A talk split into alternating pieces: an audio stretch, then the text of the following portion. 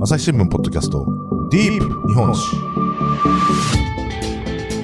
はい皆さんお待たせしました。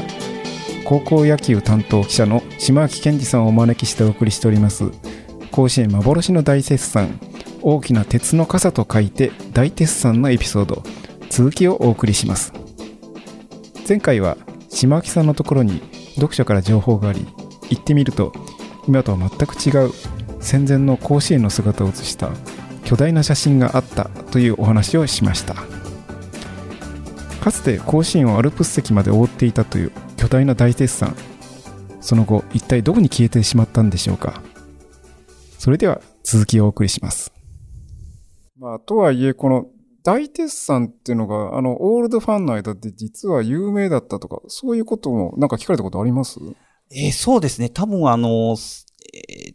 まあ私もあの、実はあの、尼崎生まれの喫水の阪神タイガースファンなもんですけど、うん。うん、まあ多分あの、もう本当にふ、なんていうんですかね、大先輩の70歳、80歳とか、もう本当に古から応援されてる方は多分知ってらっしゃると思いますね。うん、最近、まあ比較的若い世代の人は、まあ鉄さが、あ、鉄さんとか、まあ今の銀さんですね。銀さんは知ってると思うんですけど、あのー、昔どん、どん、その銀さんの、まあ、一番初代ってどんなんかっていうところまでは多分あんまりご存知ないんじゃないかなと。ただなんとなく、どうも戦争、太平洋戦争があった時に、一回あの、銀さんの、まあ、初代のやつっていうのは、まあ、鉄が足りひんからっていうことで、まあ、軍部に供出しなさいっていうことで、あの、一回取っ払われちゃったんだよっていうことは、僕は子供の頃からそれはなぜか知ってましたですね。はい。だからいわゆる、あの、戦争に巻き込まれた甲子園の傷跡という意味ではなんとなく私もそんな話は聞いたことあるんですけど、そのじゃあ傘がどんなんだったんって多分、なんとなく同じものやと思い込んでたとこありますよね、なんか。そうですよね。うん、あの、全然もう今と昔はもう違っていて、もう本当に昔のやつはもう鉄骨です。もう、だからよくその昔の技術でその大きな屋根を支えてたなっていう感じですよね。もう今はあの4代目で、あの、まあ、皆さんがあの銀酸とかって、あの、言われてるやつっていうのは、2代目が、まあ、ジュラルミン製とか。はいはいはい。で、三代目アルミ合金とか。で、今皆さんが見てるやつは、あの、ガル、ガルバリウム合、鋼板っていうですね、まあ、鋼板なんで鋼の板に、はいはい、まあ、これあの、亜鉛とかで、あの、メッキしたものがあの、ガルバリウム鋼板っていうんですけど、あのかなりその耐震性とか、あの耐久性とかに優れててコスパもいいっていう後半に変わってるんですけど、だいぶあの印象があの、多分スッキリして見えるようになってると思うんですけど、相当重量があの3代目から、あの、今の4代目から、一回3代目の頃ってだいぶちっちゃくなったんです、銀酸の大きさって。内野席全部は覆ってなかったんですけど、今の4代目になって、内野席を全部覆うような形に大きくなって、3代目から4代目で言うともう、重量で言うと2倍ぐらいになってるんですけど、素材がすごく良くなったり、柱を太くしたりとかして、あの、今のスッキリ見えるんだけど、すごく巨大な屋根っていうのが、今皆さんが見られている銀さんっていう形になります。だいぶ、あの、印象は、その世代世代によって違うなっていうふうに思いますね。だからこの、今、今回載ってる写真を見ますと、何より目立つのは、この柱がものすごいバンバンバンバンバンって立ってますよね、なんか。はい、ねだから、まあ、見てて、まあ、当時の人はそんなに気にしなかったかもしれませんけど、今のに方からしたら、なんか鉄格子の間から見てるみたいやな、みたいな。そうですよね。ねうん、でも今多分皆さんが見られてるやつって、うん、こう、あの、いわゆるその内野席の前の方に、あの、鉄の柱があるというよりは、ちょっと、少し、なんて言うんですかね。引いたところにある。そうそうそうそう。そうです。だから、あの、だいぶ見やすい形にはなってるので、ものすごい技術が進歩してるんで、あの、いや、上のそのや、鉄、銀さんの部分を見ると、わ、すごい屋根やなって思いますけど、うん、そんなに多分、試合見るときの圧迫感は多分、ないっていう、まあ、すごく、あの、うん、あの、上手にやっぱり作ってるなっていうふうに思いますよね。だから多分当時の人にしてはこれが当たり前やったんでしょうけれどね。そうですね。うん本当にもう鉄骨バリバリ。ね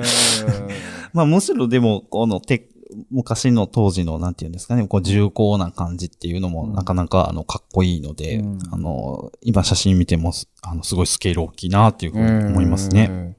ただまあ数年しかなかったからしょうがないんですが、これ、冷静に考えると、長いこと使ってたら多分相当錆びたんじゃないかな。そうですね。いわゆる大鉄算が、うんもうフル、まあフルバージョン、まあその31年全部できてからで言うと、えー、13、12年、3年ぐらいなんですね。あの、その、軍部にその鉄の供給って形で解体されるのが1943年なので、そうですね。まあ十数年なんでまあ持ってたんでしょうけど、うんこれ30年とかってなってたら多分うんバチバチに錆びてたでしょうね。ね。ええこの当時供出された、あのー傘っていうのが結局どうなったかっていうのは分かりましたね。結局これはあの、えーこれもなぜか僕子供の頃から、いなん地元の子供はみんな知ってましてね、当時結局それは使われなかったとああ。いう、そうなんです。だから何のために解体したんやろうなって、デッサンなっていうのは、なんかね、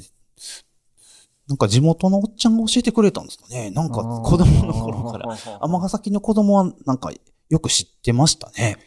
だ多分ちゃんと調べたら出てくるのかもしれませんけど、多分だからどっかに積まれてそのまま置いててみんな街行く人が何のために解体したんやとか思ってたんでしょうね。そうそう思ってたんでしょうね。ねえ。ねえ、なんか地元、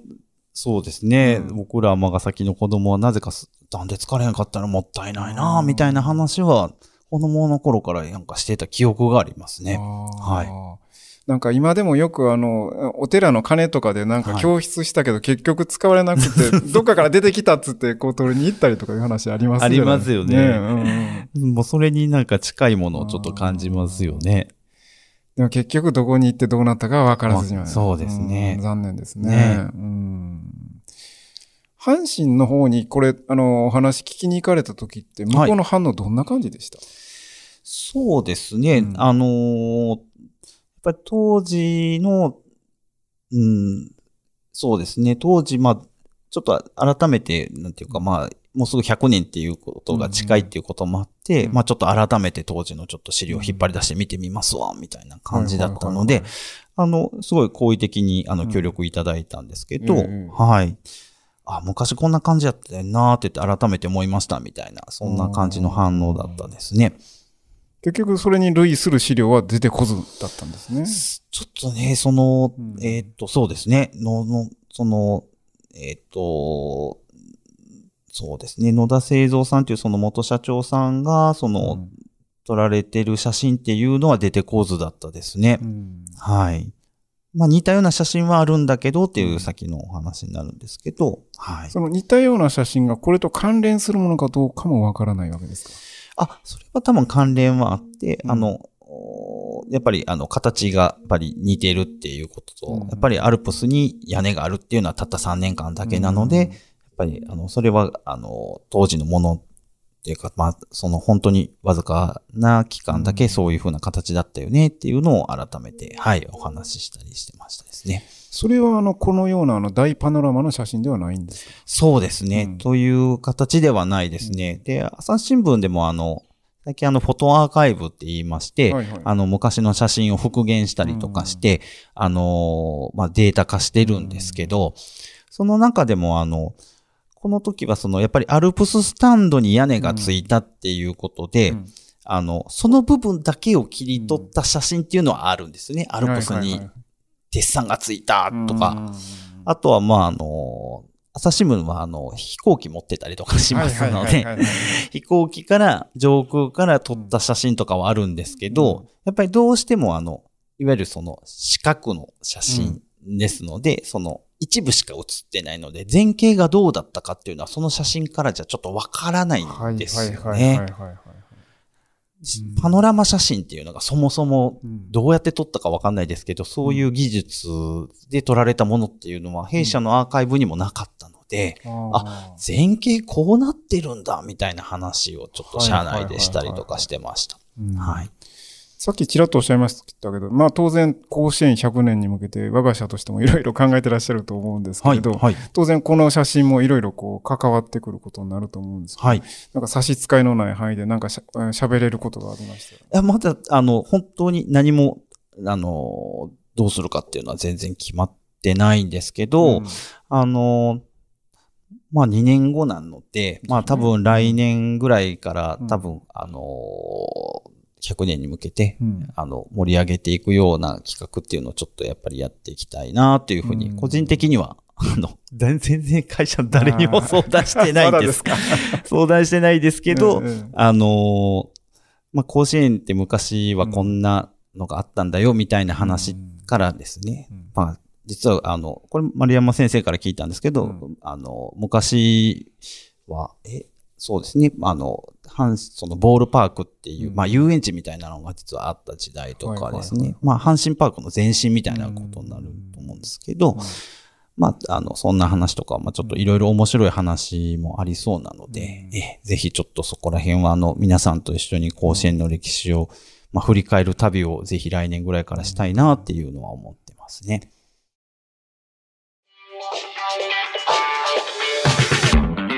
ディープ日本史。メディアトークパーソナリティの飯沼正人です。ニュースの現場からお聞きの皆さん、朝日新聞ポッドキャストには他にも番組があるってご存知ですか？メディアトークではメディアの今、そして未来について言葉を交わします。どうしたら皆さんに情報をお伝えできるのか何を伝えるべきなのかコンセプトはあなたとメディアの未来をつなぐ。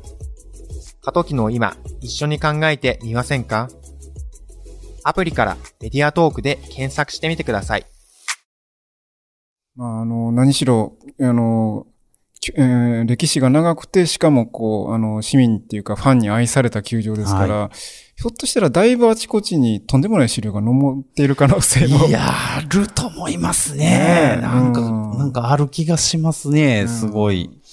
ちょっと、ぜひ、あの、我が家にこんなものあるんやけど、どうやろうかっていうのは、ものぜひお声掛けいただいたら、あの、取材させてもらえたらなと思いますので、ぜひちょっと、もしリスナーさんで心当たりある方は、ぜひご一報いただければと思います。そうですね。はいなんか写真っていうとなんかこれ、あの、紙焼きやから多分根がどっかにあるやろよし、これは捨ててもええよねって思ってしまう人多分多いですよね、なんか。そうですね。もう今あの、ネガがなくても、うんやっぱり紙焼きであっても、あの、おまあ、デジタル化してますんで、うん。あの、新聞に全然上手に載せれる技術もあったりしますんで、ぜひちょっと、こんなんあるんやけど、でもいつ撮られたかちょっとわからへんけど、もしかしたらみたいなうん。のがちょっとあったら、そういうのでも、あの、いいと思うので、あの、うんええ。まあ、今回まさにそんな話からスタートしてますんで、はい、お声掛けいただければと思いますね。このご家族のとこには、はい。これ一枚きりだったんですか？それともなんか他にも資料ありました？一枚きりなんですよ。で、あの、見せていただいた写真は、うん。あの、この写真と、で、あとは、あの、全然甲子園とは別なんですけれども、この写真撮られたのが1931年。で、もう一枚の写真はおそらくですけど、その6年後ぐらいに撮られた写真、ご家族の写真なんですけど、北陸で撮られてるんですけど、その写真を、まあ、提供いただいた、その、あの、野田義則さんっていう、まあ、えっ、と、今4世代目の、まあ、初代の方、はいはいはいはい。まあ、駅長さんですね。梅田の駅長さんと、その息子さんうんが、えー、まあ、阪神電車って書いた上りの前に立ってる、まあ、写真なんですけど、うんそれはあの、日中戦争に出征する時の写真なんですよ。。なので、えー、だからこの写真を、まあ、撮ってもらってありがとうって言ってたその6年後にはですね、うんもう戦争が始まっているということですうね。んだからちょっと今回思いましたけど、やっぱ甲子園も長い歴史のある球場ですから、その歴史に翻弄された部分っていうのが多分にあるわけですよね。そうですね。うん本当に、あの、まあ、甲子園とやっぱり戦争の話っていうのは、まあ、切っても切れないですし、あのえーまあ、ちょっと僕もいつ頃かったりすぐ出てこないですけど、まあ、あの、当然あの赤紙によって、まあ、あの、戦争にまあ招集されるわけですけど、はいはいはいはいあの、そういうふうな、まあ、あの、誰々さん、あの、えーまあ、どこどこに来てくださいみたいな、あの、放送とか甲子園で流れてたそうなので、赤髪召集はいはいの。はいはい。よく聞きますね。ねですうんね。いう、まあだからそういう甲子園とやっぱり戦争っていうのは、まあ切っても切れないっていうところをちょっと改めて、はい、感じましたですね。まあ、そういった部分も含めて、あの、全体の長い歴史での甲子園、実は甲子園っていうのは、こう、一つではなくて、こう、変化しながら現在に至ってるっていうのが、そう、うん。そうなんですよね。うん。だから今の、よ例えばまあ、議員さんの話に戻るとですね、傘、今、あのーもう本当最先端になってまして、まあ、ご存知かもしれないんですけど、議員さんの上って今もう太陽光パネルがビシャーっとこう、はいはい敷き詰められてまして、ええ大体あの電力で言うと、あの、プロ野球であの、タイガースかあの、ナイトゲームやってますけうんうんう、ん。どその時にまあ、あの、当然あの、照明がこう明かりついてますけどうん、あれの、で消費する電力の2倍ぐらいを年間、年間使用する電力の2倍ぐらいを発電できるぐらいの太陽光パネルが上についてたりとか、あとその議員さんにこう、雨がこう、降ってきますよね。で、その雨水が地下タンクにこう繋がってまして、うんで、地下に水溜まってるところに行って、まあ、あの、グラウンドに巻く水とか、うん。あとトイレの洗浄水とかそういうのに、うん。あの、使われてるんですけど、まあ、大体甲子園で使うその水の量の60%か65%か、うん。それぐらいの水を、実はあの、ぎあの、銀さんに降ってる雨水で賄ってるとかですね。なかなかあの、最新設備に、皆さんからはちょっと見えないところなんですけど、うん。なってたりとかしますけど、これがあと100年後にたなったらどうなんですかね。うん昔はこんなんやったけど、まあ、昔、当時の技術はこんなんやったな、みたいな、古いな、みたいな ことを言われる時代になるんかなと思って、それはそれでロマンだなと思ってますけどね。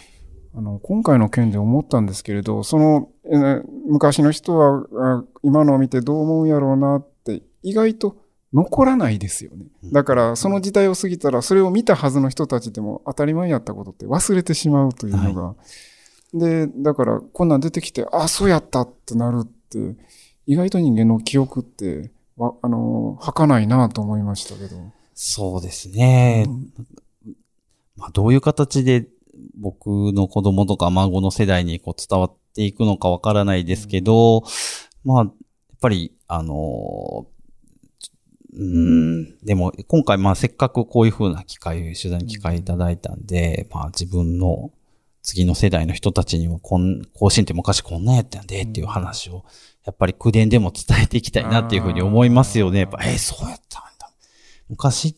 銀さんなかった時代あるみたいな。ええーもうそれだけでも、あの、子供たちは結構面白いと思ってくれると思いますんでね。でねはい。そういう時のために多分新聞ってあるんですよね。さりげなく。んそうですね。うんあの、ぜひよろしくお願いいたしやいやいやいやまあ、あの、今回のこの件では、やっぱその、その議議員さんと鉄さんっていうののこの違いから含めて、うーん、そうですね、この、ま、丸山先生はこの、えー鉄さんについて全体の中で、あの、歴史上、まあちょっと書いてもいらっしゃいますけど、意義としてはどういうふうに位置づけていらっしゃるんですか、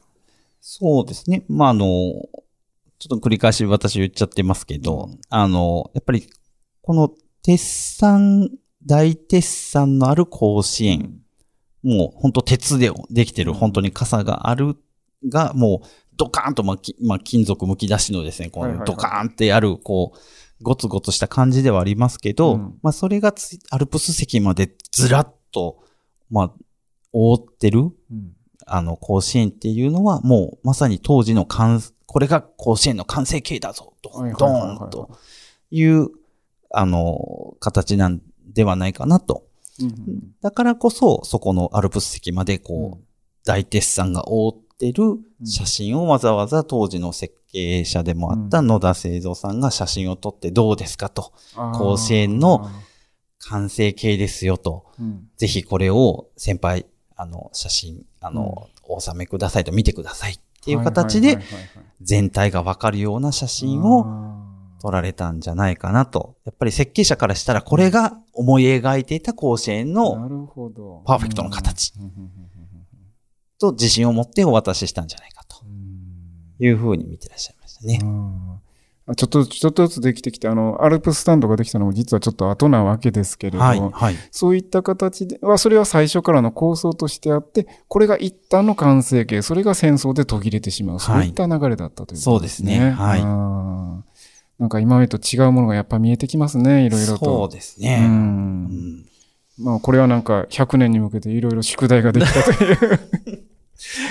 本当に誰にも相談してないですけどね。あの、ないやいや、全え然、えあの、ただ、あの、やっぱり僕も、あの、甲子園から、えっと、阪神電車で4駅ぐらいのところで育った人間なので、はいはい。えー、なんとかこの甲子園の歴史を振り返る記事を書いてみたいなっていうのはあるので、いろいろ、あの、ちょっと調べてみたり、いろいろお話聞いたりとか、頭の体操というやつですけど はしたりとか実はしていたりします。はい。あの、今回の記事見て、ああ、そうそう、で、えー大鉄さん見たよっていうお話はさすがに年齢的にも出てこなかったですか？そうですね。あの、直接はいただいてはないですけれども、あそうですね。まあ、あの、ちょっとネットなんかとかちょっと見てると、あうん昔、あそうそうそうだったなとか、よくこんなもん持ってあったなみたいな反応っていうのはちょこちょこ見かけさせていただきましたね。まあね、ちょっとあの、えー時代的にもね、なんかあの、継承のギリギリの時期ですから、ちょうどいい機会だったかもしれないですね。いや、本当にあの、うんいい機会をいただいたと思ってまして、ええはい。あの、よし、ちょっと100年に向けて、あの、いろんな、あの、ニュースをちょっと掘り起こしていきたいなっていうふうな思ったきっかけでもありますね。はい。まあ、あの、えー100年ですから、まあ、あの、一応、うん甲子園担当記者としていろいろと、あの、まあ、お忙しくなるとは思いますけれど、あの、ぜひ、あの、頑張ってください。あの、応援しておりますので。はい。来年ちょっと担当になってるかどうかは、はわからないですけれども、ええまあ、あの、はいええ。担当でなかったとしても、あの、関わっていきたいなと思うテーマではありますので、はい。はい引き続き、あの、じもし情報提供ありましたら、ぜひリスナーさんご協力いただければと思います。そうですね。はいこれいい機会ですから、皆さんもなんか、そういえばうちにこんなもんがとか、あーもうねうん、はい。あの、よろしくお願いいたします。よろしくお願いいたします。はい、本日はどうもありがとうございました。ありがとうございました。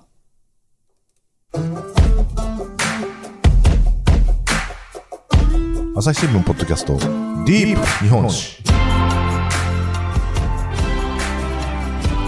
はい、どうも本日は、えーネットワーク報道部の島脇健二さんにお話を伺いました。島脇さんどうもありがとうございました。ありがとうございました。えーっとそれでまああの最後にいつも皆さんにお聞きすることにしてるんですけれど、はいあの今回この記事に含めてまああの随分と本編中でも喋ってしまいましたけど、なんか皆様あのリスナーの方にお伝えしておきたいようなあの最近のこのあの宣伝できることとかあのここのサイト見てくださいとかこう SNS やってますとかなんかお知らせがございましたらちょっとお話しいただけますか？あのー甲子えー甲子園に限らずですね、うん。あの高校野球に関するあのいろんなニュースっていうのはあのバーチャル高校野球というふうにあのインターネットで調べていただきましたらもうそこにあのものすごい量の記事がいっぱい出てますので、うん。あのまだ一度も行ったことないよっていう方はですねぜひあのバーチャル高校野球のサイトをちょっと訪れていただければなと思います。それからあのツイッターで言うとあの、お朝日新聞のあの、高校野球大阪というですね、ツイッターアカウントがあるんですけれども、あの、これはあの、結構あの、大阪関係だけじゃなくて、まあいろいろ、まあ全国もそうなんですけど、特に大阪、まあ大阪桐蔭とか、うん。まあ履正社とか、まあ競合が多い大阪ですので、そこのあの、速報とかも、多分、このツイッターが一番結果、あの、例えば秋の大会とか春の大会含めて、あの、結果も結構早く速報してますんで、うんうんあのーちょっと結果が知りたいよとか、速報知りたいよ、組み合わせどうなったのみたいなのを、あの、いつももやもやされてる方がいらっしゃいましたら、はいはいはいあの、ぜひこのツイッターも、あの、高校野球、朝日新聞の高校野球大阪っていうツイッターなんですけど、ぜひチェックしてみてください。はいはい。うん。まあ、あの、甲子園も、あの、100回を超えまして、さらにどんどん続いていくということで、毎年、ああ、またこの季節が来たなと思いながらも、今年は特にね、あの、初めての東北勢の優勝とかもありまして、はいなんか感慨深いものがありましたよね。めちゃくちゃ感動しましたね。ねあ盛り上がりましたんで、あの、もう今から来年がもう、秋の大会も今もう近畿大会終わったところですけども、はいははい、もう今からワクワクしますね。い。ね。うんはいそういった部分も含めてやっぱあの甲子園に歴史ありでなおかつあの新しい歴史が日々作られていくとこれからも目が離せないっていうところですね。はい。はい。どうも本日はありがとうございました。ありがとうございました。最後まで聞いてくださりありがとうございました。今後も番組を続けるためぜひお力添えください。ご使用のアプリから番組のフォローレビューをお願いします。またご意見やご質問も募集しています。お便りフォームやツイートでお寄せください。朝日新聞ポッドキャスト朝日新聞の向平誠がお送りしました。それではまたお会いしましょう